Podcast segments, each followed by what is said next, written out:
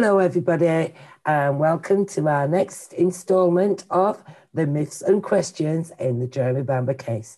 Once again, I'm joined from Jersey with Heidi Hawkins. Hello, Heidi. Hello, Yvonne. It's uh, certainly sunny over here. Lovely to speak to you again. And it's lovely to speak to you, Heidi, and hopefully we can resolve some more of those myths and questions today. So, what forensic evidence have the police found to link Jeremy to the murders? Forensic evidence. There is absolutely no forensic evidence whatsoever to link Jeremy to this to the scene, to the crime. Like I said earlier, he had no marks on his skin, no marks on his arms, on his face, on his hands, absolutely nothing. He had no no blood was found on his clothing or his footwear. Um, there was just absolutely nothing. Absolutely nothing so whatsoever. Nothing in a car, nothing in a bicycle, no, nothing in the took, house, nothing. They took sweepings from his car, nothing, no evidence in the car, no evidence. They tested James bicycle to see if the mud on the wheels matched the mud in the fields that would have been a route. No, nothing, no match whatsoever, no cycle tracks.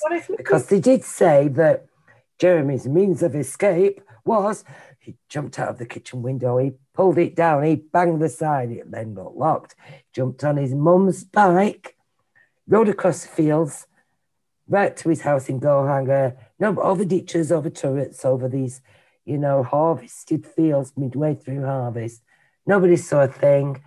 Um, and and then and then he supposedly rang the police.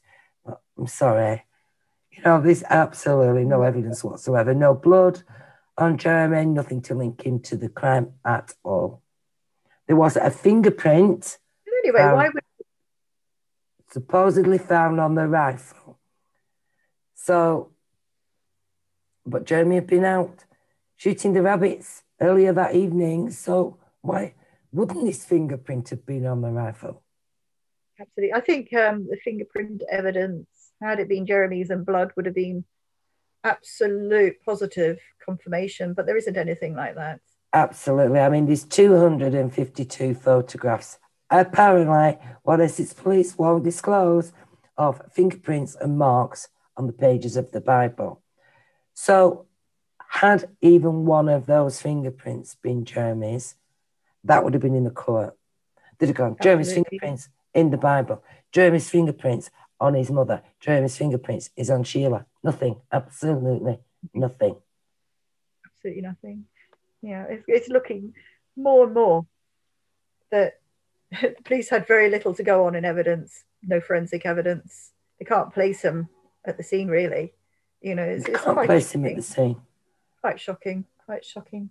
But um, The whole case is shocking, but people will say to me sometimes, "Oh, it's really complicated." Do you know what? It's not complicated at all.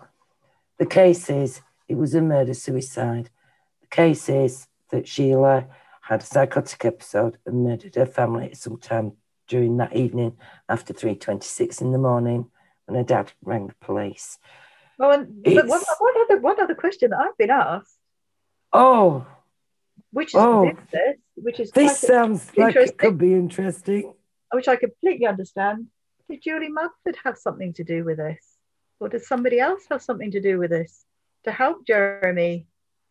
Now, this is the question I also get asked of. Firstly, regarding somebody else, because some people will say, oh, it was the people who found the silencer who did this, they had motive, you know, and that, get, that just get raised with me quite a lot. The only people that the police and the judge and everybody sort of like said it was like either Sheila or it was Jeremy. There has never, ever been a question of any third person involvement. So um, we've got, you know, Julie Mugford possibly being involved, but we can dismiss that. And yet she was the one who actually said that somebody else was involved and had been paid off by Jeremy to kill his parents.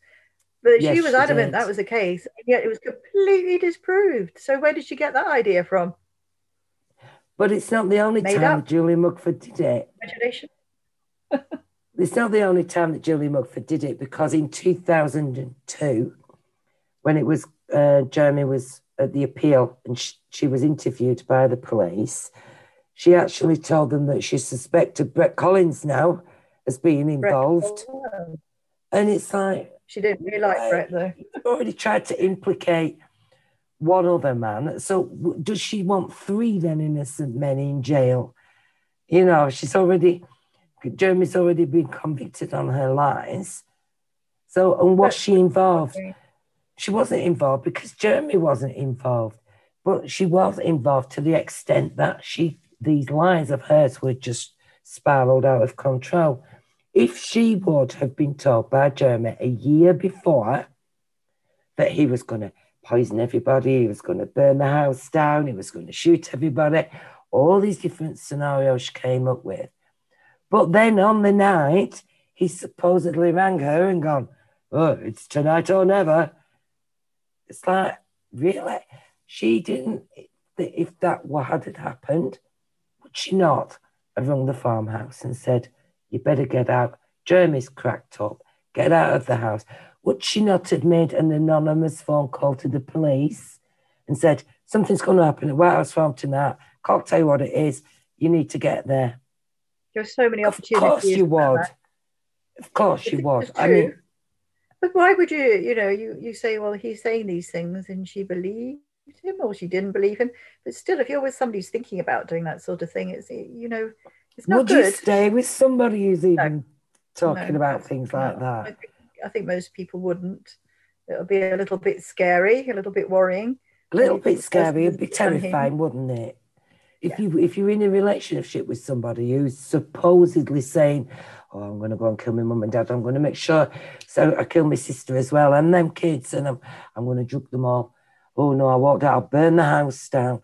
It's like then, really? and then support, that person, actually and support, support that person, and then you, maybe have a little rethink and you know after happens, he was. It, and after he finished with the relationship yeah, with her, it's like, you know, maybe she did reconsider and think, do you know what? I shouldn't really say that about Jeremy. I'm just making it up. I know. I'll say it was a hitman. Ridiculous. Yes, because none of it, nothing came out until Jeremy had actually finished with her. And then the story Absolutely started to appear. nothing. Nothing. Jeremy helped her move flat he helped her move flat the day mm. before. In fact, this is another myth which we can correct at this moment okay. because the myth is that Julie went to the police.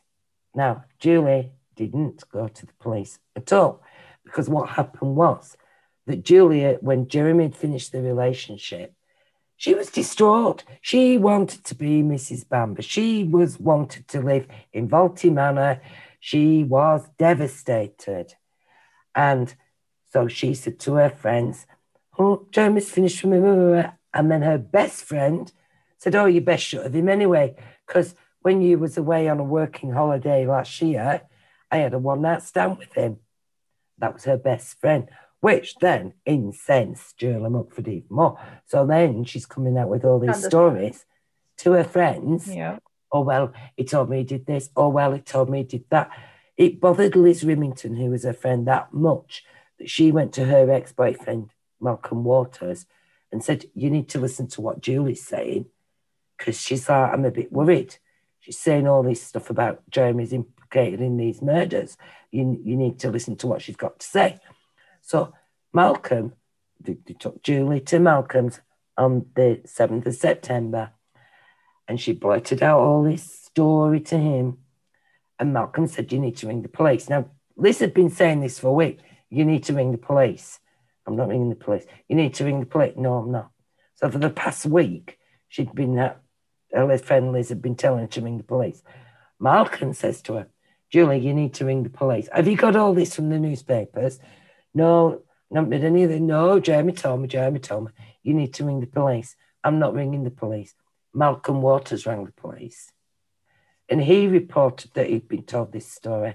And the police went to his house and um, arrested Julie Mugford and Liz and took them into custody to get information from them, and that's what actually what happened. See, all these things that should have been known at the time of the trial, you know, the accurate story of what happened, you know, it's only come out later on.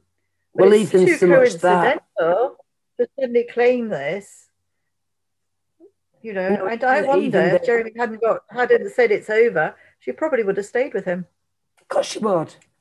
with that knowledge. She, would, she wanted to be lady of the manor. She wanted to, you know, this. I'm not saying she didn't love Jeremy. She loved Jeremy to the point of obsession, and Yeah, she, like she said to him, if I, I, I, you know, but she tried to smother him with a pillow, and said, "Well, if he was dead, no one else could have him." Well, she certainly made sure that happened, hasn't she? Because absolutely. you know, he's on a whole life tariff and certainly can't have relationships like he would have had had he been outside. So she she came good on that promise, didn't she? No. Yeah, and it's very difficult when you start to lie. Um, you know, to backtrack and say, "Oh, I lied about that." It's such a massive thing to lie about. So she's got herself tied up into a knot there. I feel. We've we've got um uh, another one here, which is is quite an interesting one. It's to do with Taff Jones, the original police officer, um, who actually made the decision that it was a murder suicide, which is what everything in that building looked like when he had, went to have a look. And he's been portrayed as a very shouty uh, Welshman. You know, like he's losing his temper every five minutes and not the brightest one, uh, you know. Um, but he doesn't sound a very nice person. And yet there was an article in the paper after the drama came out, and his own police colleagues said this was an inaccurate description. They were quite upset that he'd been described in this way, well, he'd been portrayed as this this very shouty, you know, silly policeman that you know that that made the, the wrong decisions and came to the wrong conclusion. Um, and yet all the evidence, of course, uh, that's come to light since has shown that in fact he was right. It was a murder suicide. Sadly, he passed away. I understand he passed away in an accident at home not long after. You know, he was taken off the case, which is quite tragic. And It is um, very tragic. And I mean, so, what was he like then? from all accounts, he did have a bit of a temper when he wanted to, but it was when people just wouldn't listen to him. So, you know, he he was one of the first officers at the scene. It was him who looked at the windows and said they were all locked, they were all on their catches. It was like, you know, something's happened here, or the, this this young girl with a rifle, and you know, he knew it was a murder suicide, and he was, but then this brings in Stan Jones again because he was like, you know, not the hero that the drama portrayed him to be either. He was like, he'd have the argument with Jeremy, he was like, didn't like him. And he was like, no, something doesn't seem right. And even if he didn't think something seemed right, he was so pursuant and relentless in hunting down Jeremy for, you know, trying to make Jeremy the perpetrator that he he had his finger in every pie, did Stan Jones. He was like, when anyone was wanting to be interviewed, he made sure he was there. And he always had a very active part in what was ongoing. So, but Taff Jones would lose his temper.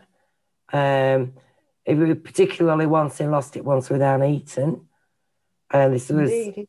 yeah, this was um the day after the tragedy. No, that was sorry, this was on the 9th of August when uh, Anne Eaton and David Boutflour and Anthony Pargeter went to see the police and say, you know, we don't we don't think it was Sheila. That Anne's scribbling away on a little note cards and Taff got cross and said, put them away.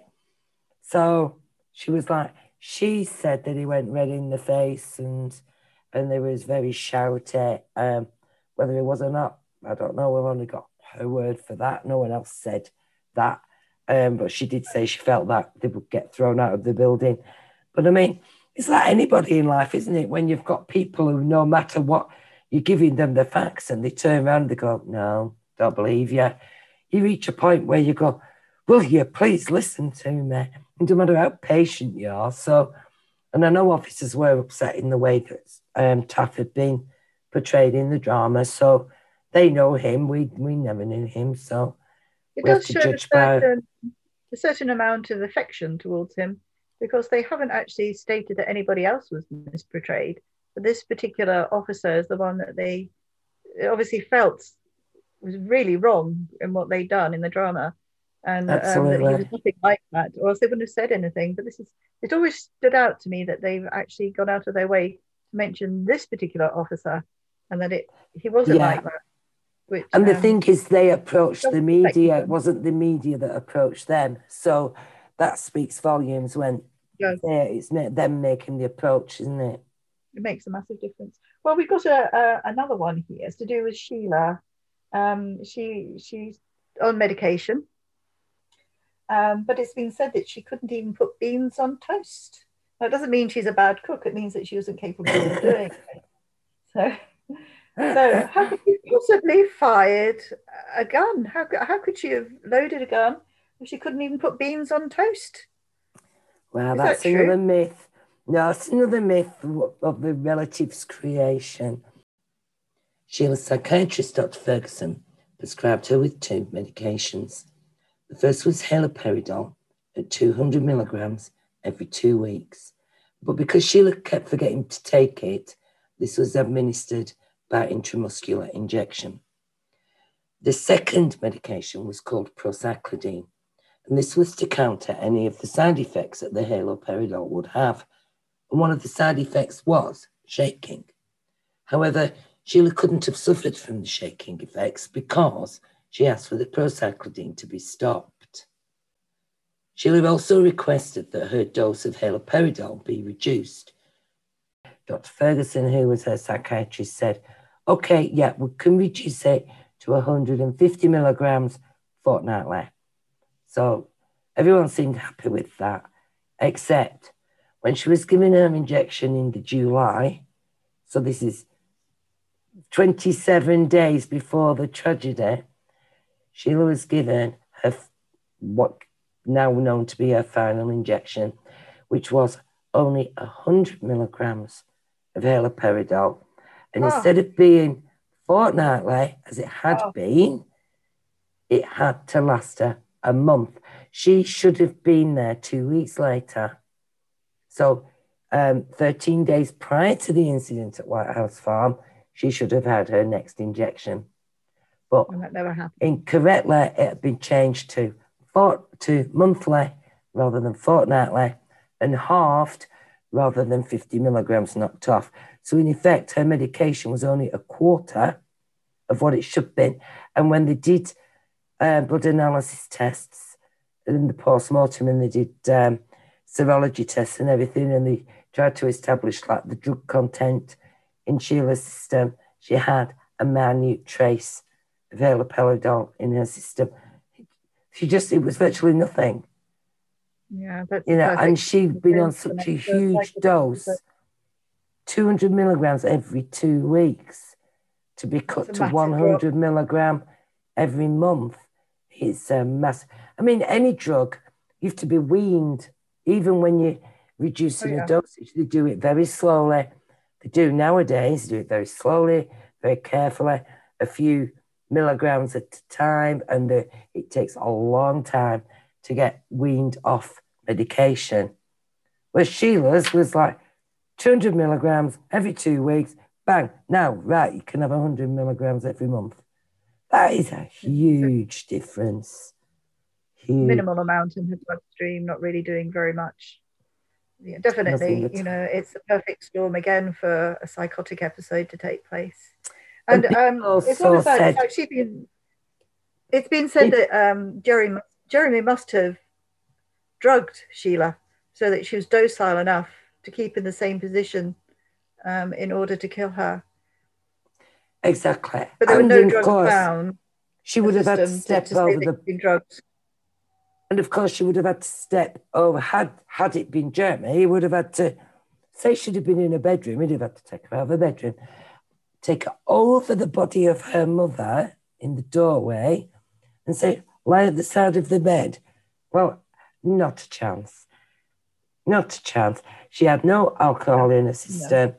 She, I mean, that, you know, that's another factor because, you know, tests were done for all, all drugs. She had no alcohol. She had no no drugs except the trace of haloperidol, and her urine test came back with uh, a trace of cannabis, which she had at the weekend before while she was at Collins.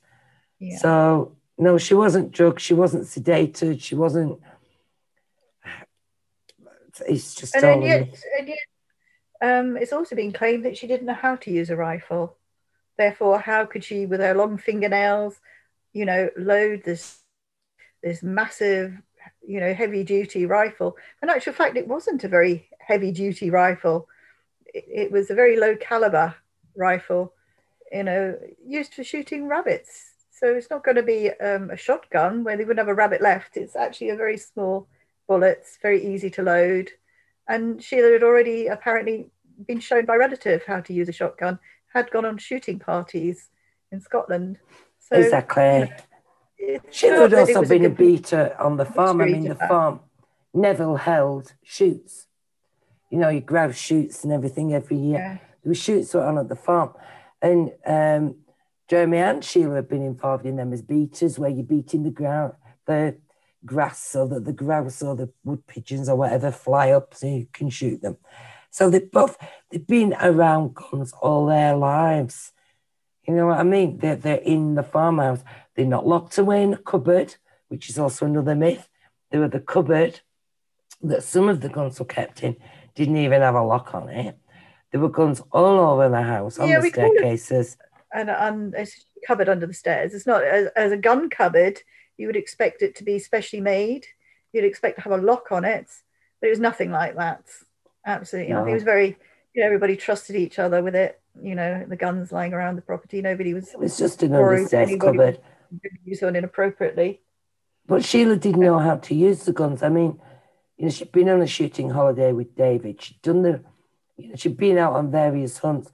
She'd been around guns all her life, and as you say, a .22 semi-automatic rifle, which mm-hmm. means that you wouldn't need to cock it and reload it for every shot because the bullets are in a magazine. And the magazine, I mean, a lot of people say that Sheila, Sheila had long nails and they were, she would have, she wouldn't have been able to do it. Of course, she would have been able to do it. You know, it's very easy to load the magazine. That's another misconception. It's not, you know, it's not something that gradually got harder, as Fletcher said in his analysis, because they make a magazine to hold 10 bullets. So why make it hard to load 10 bullets? You know, if it was could only load eight, then yeah, it would be made for eight. And I think when you when you have long fingernails, you adapt anyway. You're going to adapt because otherwise you wouldn't be able to do anything in life. You, Maybe you couldn't put you know, beans on toast. Maybe that's why she no, you won't be able to do the toast. Because she had a long fingernail. Mm. We're coming towards the end of our questions now, I think, for today. Um, of course, with me being in the social media side and you know campaigning and all that sort of thing, is quite relevant. So if you look around in the media, social media, you'll find that a lot of people are investigating the case or working with Jeremy you know, it's, it's quite considerable number.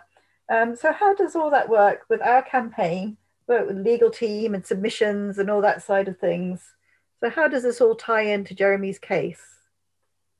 Yeah, it's true, Heidi, that there, there are a lot of people who um, Jeremy talks to independently and they carry out their own independent investigations. So they're not part of the campaign team.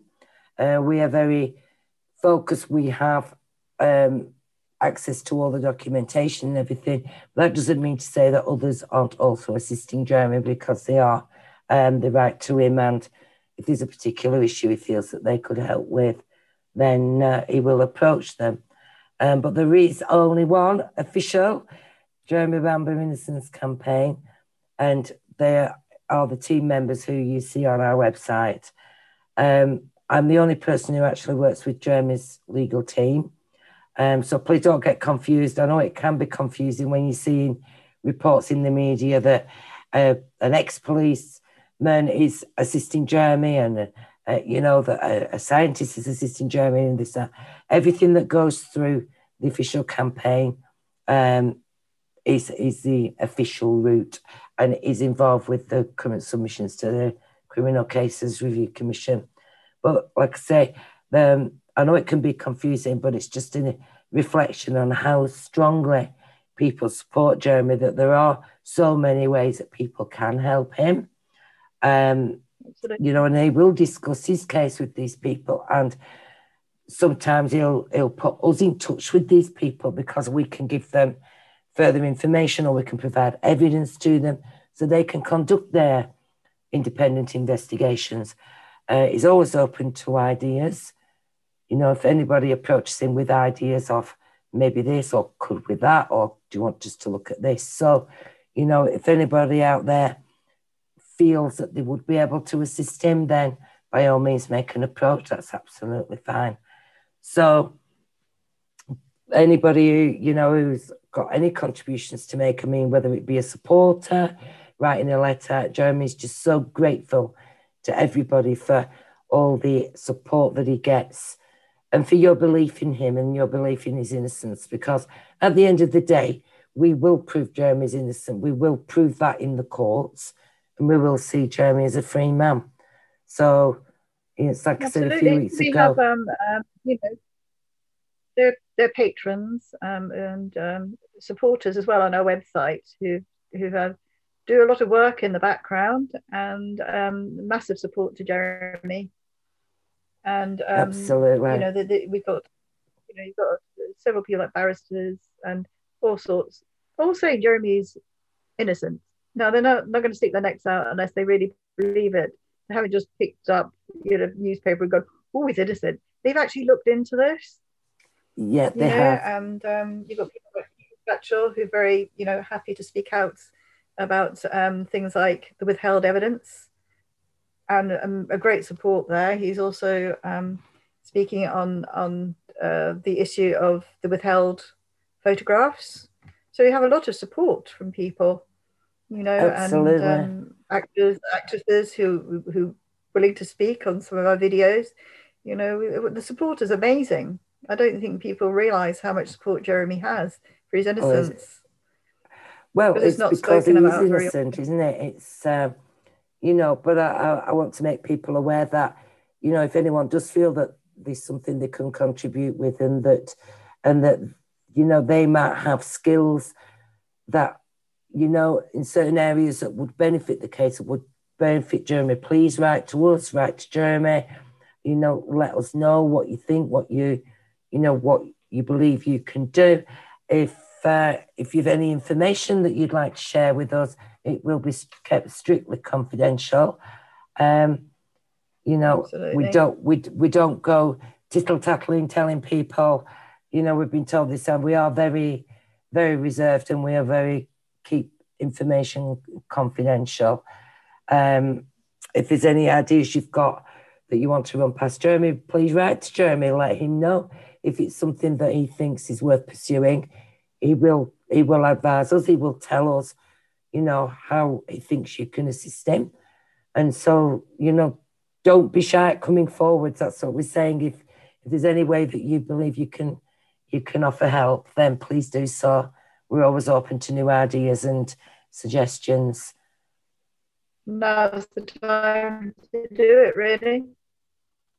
Absolutely, on the brink. This is the, this is the time the to really court. speak up if you're a witness if you were there, if you were there at the time, it's all in confidence. We're not going to spread this around. If you don't want us to talk about it at all, that's fine.